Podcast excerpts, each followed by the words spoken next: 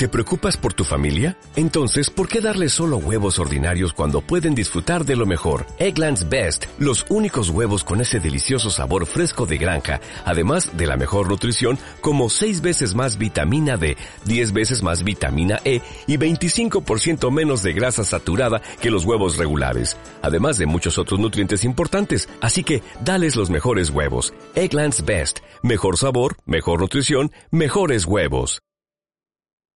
Bienvenidos a la tercera temporada del Pod Clan, el podcast de Project Clan. Esta será una temporada distinta, una temporada donde muchas mujeres contarán sus historias, para que así otras mujeres se sientan acompañadas y no sientan que solo les pasa a ellas. Esta será una temporada completa de coraje colectivo. Según la Organización Mundial de la Salud, uno de cada cinco menores sufre abuso sexual antes de cumplir los 17 años. Esta es una historia de tomar responsabilidad de lo que te pasó, cambiar tu vida y superar las situaciones que te han podido marcar en tu infancia. Esta es una historia de superación que personalmente a mí me inspira mucho. Las dejo con Montserrat. Hola, buenos días. Mi nombre es Montserrat y la historia que quiero contar se me hace muy interesante contárselas a todas ustedes porque de una manera quiero eh, enseñarle al mundo eh, cómo yo pude superar esta parte que a mí me pasó en mi niñez. Y bueno, hoy en día, eh, datos duros dicen que al menos 66 mujeres de cada 100 han pasado por lo que yo he vivido y en algún momento yo creo que hemos vivido alguna violencia intrafamiliar. Entonces, eh, sí, me, sí me pone a pensar mucho estos números porque con esto de la pandemia el número ha ido incrementando y de alguna manera yo quiero ayudar a contar esta historia para que resuene contigo y de alguna manera tú también puedas empoderarte y sacar lo mejor de ti. Entonces, cuando yo tenía aproximadamente siete años, entre siete y ocho años, eh, yo vivía, yo viví, pasé, pasé por una etapa un poco difícil porque mis papás me descuidaron un poco, mi mamá tuvo una enfermedad postparto muy rara llamada Steven Johnson y pues desgraciadamente no me pudieron cuidar tanto, quizás como una niña normal en ese tiempo. Eh, por ejemplo, yo era la niña prodigio de que sacaba 10, eh, iba, por ejemplo, ganaba los cursos de ortografía, caligrafía y pues desgraciadamente mis papás no podían estar al pendiente de mí. La cuestión de que mi mamá estaba atravesando por ese problema. Entonces, eh, pasó el tiempo y en ese momento que estaba, eh, estaba pasando mi vida, eh, fui abusada sexualmente por un familiar. Yo quiero compartir esto porque creo y considero que así como yo, hay miles de mujeres que vivieron este proceso que en su momento fue muy duro, fue muy difícil.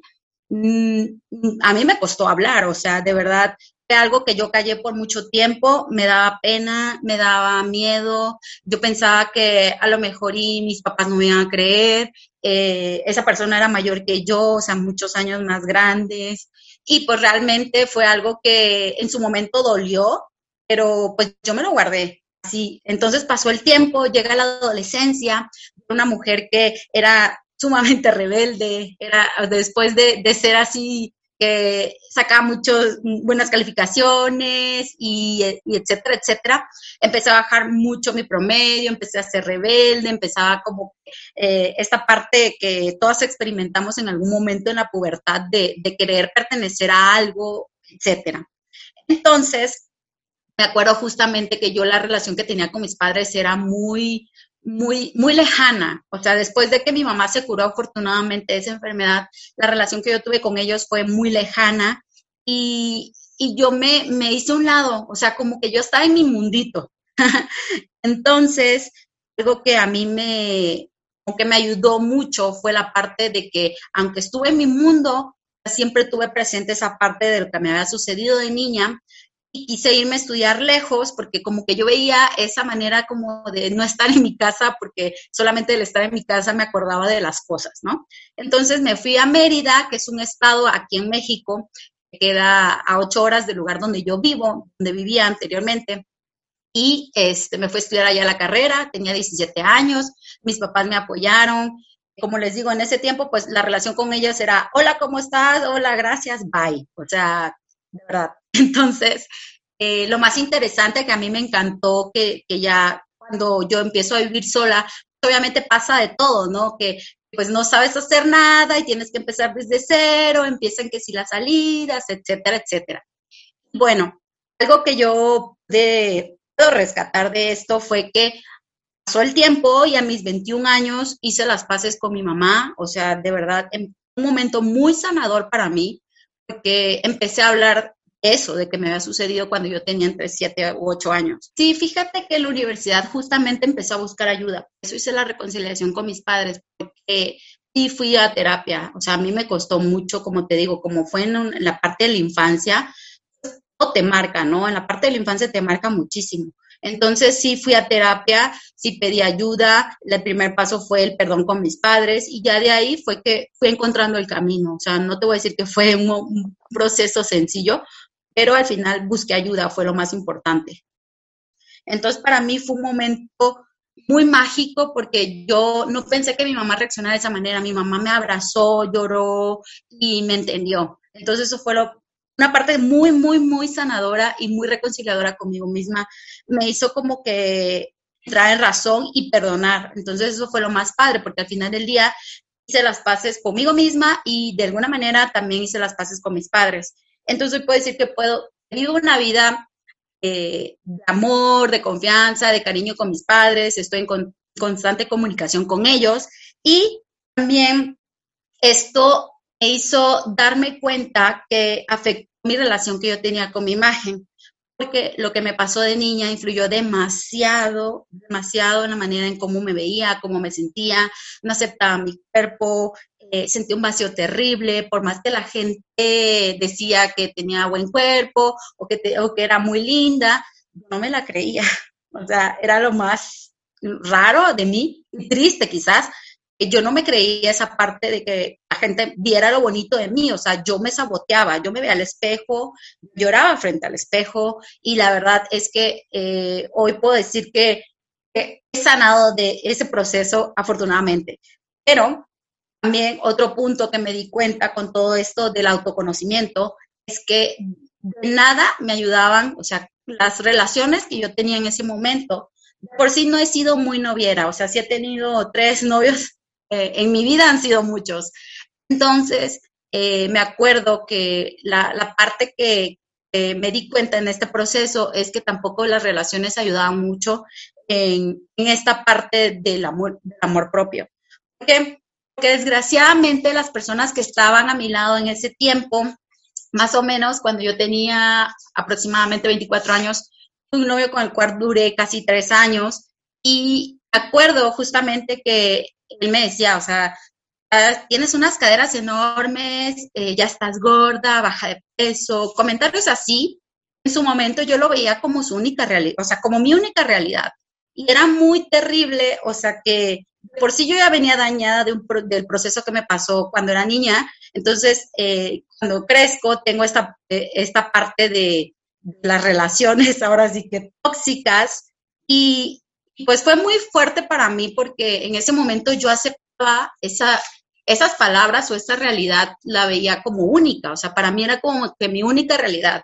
Entonces, cuando me veía al espejo, en vez de, decirme, ay, soy hermosa, soy maravillosa, soy suficiente, lo que hacía era decirme, no, pues sí, estoy gorda, tengo caderas, eh, sabotearme casi, casi, tengo una peca, me acaba de salir una peca, no, ya estoy horrible, o sea, de verdad. Entonces, eh, algo que también a mí me afectó demasiado fue eh, eh, el amor propio, la parte interior, eh, todo estaba dañado por dentro, de verdad que yo considero que aunque por fuera me veía muy linda y todo, por dentro estaba yo devastada. Entonces, llegué al grado en el cual de que no aceptaba tanto mi cuerpo ni mis caderas, al grado que bajé muchísimo de peso, empecé a hacer mucho ejercicio, empecé a, literal, iba yo, en la, en la mañana iba al gimnasio, en las tardes me iba a clase de zumba o salsa, y no, o sea, era terrible, o sea, de verdad que ya no parecía yo, ya me veía enferma, me veía ojerosa, y fue cuando yo decidí como que mudarme a otro lugar, y dije yo, así tengo que hacer algo por mi vida, porque más que nada por amor propio, aunque yo en ese momento yo no conocía el amor propio porque yo estaba como que más metida en lo que me había pasado, en lo que me estaba diciendo esta persona, en cómo me afectaba. Entonces, eh, también me di cuenta que tenía un desorden con, con, mi estilo, como que solamente compraba por comprar, por desesperación, como que por llenar un vacío. Hoy me he dado cuenta que eso lo hacía porque no me conocía. Entonces, eh, algo que también, o sea, a mí me marcó muchísimo que yo de alguna manera, eh, por eso entré también a esta parte de la asesoría de imagen, porque también muchas amigas me han pedido consejos de cómo vestirse, de que les gusta mi ropa, inclusive mi mamá, eh, lo mismo, ¿no? Entonces eso me hizo como que entrar al mundo de la asesoría de imagen, yo al principio no conocía qué era, o sea, yo decía, ay, este, pues sí, a mí me encanta vestirme bien, pero soy yo, ¿no? Entonces yo no sabía que existía algo o decir, eh, no, sabía que existía esa parte de cómo puedes ayudar a más personas como para ayudarlas a vestir y encontrar su propio estilo. Entonces, cuando yo decido, ahora sí que empiezo a superar esa parte de, ya dejar ir esa persona, de ya dedicarme a mí, de ver para qué soy buena, de ver para lo que no me gusta. Entonces fue donde yo empiezo a estudiar asesoría de imagen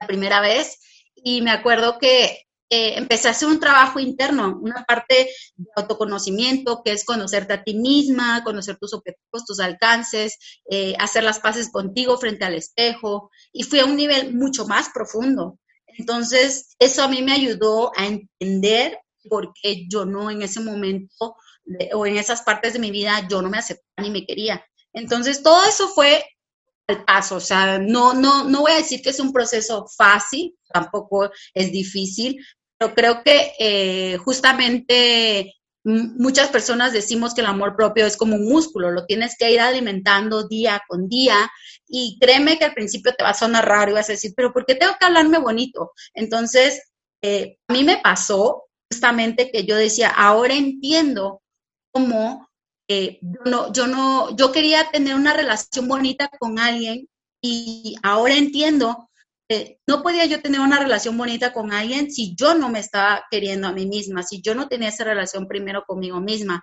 Entonces, ahí donde yo, yo dije, no, o sea, tengo que literal sacar todo lo malo, empoderarme, de alguna manera, ver lo bonito de mí, ver ahora sí que lo que Dios me dio, para que soy buena, para que no, y de ahí o sea, yo podré ayudar a más mujeres. Entonces, este proceso, no te voy a decir que me, me no, o sea, no te voy a decir que me lleve un mes, porque es un proceso largo, pero si empiezas hoy, la verdad es que no te vas a arrepentir, empiezas a hacer las paces contigo misma por amor propio.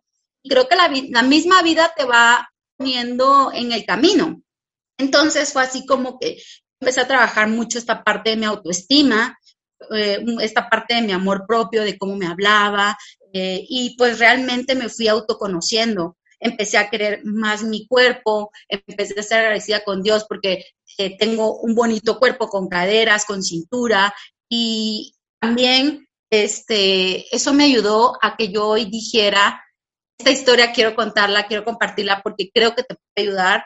Si estás, estás pasando por un momento difícil, que yo pasé, esto te puede ayudar de alguna manera a que tú misma te hagas cargo de lo que ya te pasó. O sea, yo creo que Dios te manda las pruebas por algo. No creo que, no te, las mande nada más así que porque sí, todos de alguna manera tenemos problemas. Entonces, si Dios te mandó este problema, no tiene que buscar la resiliencia, tiene que buscar esa reconciliación, tiene que buscar el camino, porque si no te vas estancando más y más. Y yo comprobé también algo que le comentaba Dani, eh, eh, cuando yo estaba ahora, ahora sí que inmergida en el hoyo, eh, me llegaba pura persona tóxica, amistades falsas, relaciones tóxicas, eh, comentarios feos, inclusive de familia, etcétera. Entonces, yo hasta que empecé a hacer este trabajo interno por amor propio, empecé a meditar, empecé a hacer mucha reconciliación conmigo misma, perdoné a mis padres, entendí que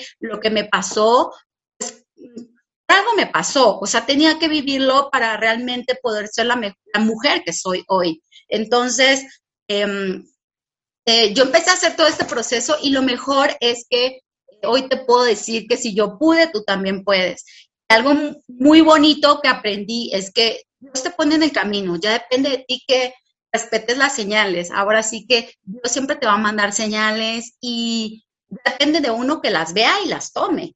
Entonces yo me acuerdo que ya, ya ahorita que empecé a hacer todo este proceso, eh, amé que llegué aquí a Project Glam porque de alguna manera es así como que me siento en casa, de verdad. Yo, eh, mucha gente te critica, inclusive como comenté, parejas, familia, etcétera, creo que la parte más bonita es que cuando te das cuenta ya no, ya no le haces caso a los comentarios de los demás, o sea, ya dices, eh, soy, esta soy yo, así me dio, me, dio Dios este cuerpo, lo acepto y lo amo tal y como es, y la verdad es que soy suficiente, merezco lo suficiente y hago lo suficiente.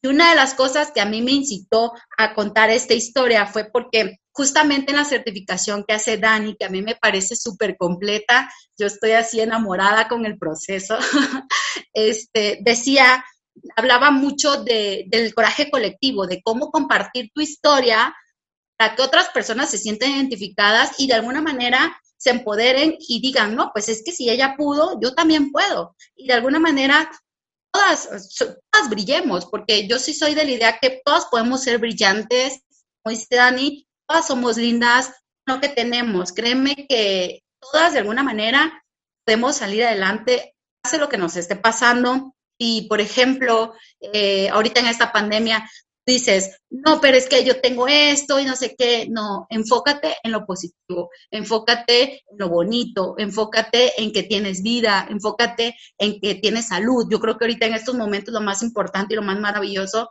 es que tengamos salud. Esta es mi historia y espero que te ayude muchísimo a que tú, el problema que tengas, créeme que lo vas a poder solucionar. Créeme que así sea el peor, o te sientas que no puedes, cuando no puedas, créeme que Dios no talla a piedras, sino talla a, a, diamantes. Siempre he dicho eso, o sea, Dios no te manda un problema que no puedas superar. Entonces, quiero que te quedes con esto. Dios no talla a piedras y solamente talla a, diamantes porque realmente es lo que está haciendo de ti.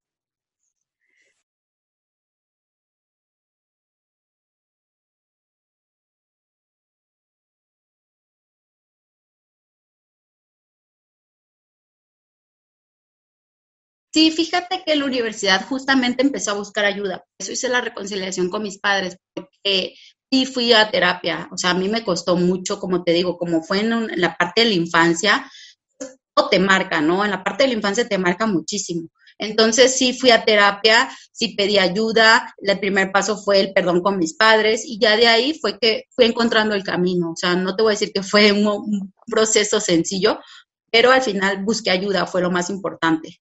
Si estás pasando o pasaste por una situación como esta, busca ayuda. En casi todos los países existen líneas gratuitas para apoyar a las mujeres que están sufriendo violencia intrafamiliar. Si ya es una situación del pasado, también busca ayuda. La terapia puede ayudarte mucho a sanar, a reconciliarte contigo misma y a construir la vida que quieres tener. Las redes familiares y las redes de apoyo siempre van a ser muy importantes para superar situaciones como esta. Si eres mujer y escuchas una historia de otra mujer acerca de abuso o violencia, créele. Porque juntas la lucha es más fácil, porque juntas la lucha es más poderosa. Si te gustó este podcast, compártelo, suscríbete o coméntanos.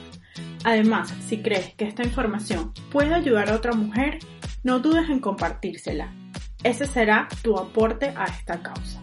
Si quieres contar tu historia, solo debes escribirnos un mensaje directo a nuestro Instagram, arroba projectglam con al final. Muchas gracias y que sigamos construyendo desde el coraje colectivo.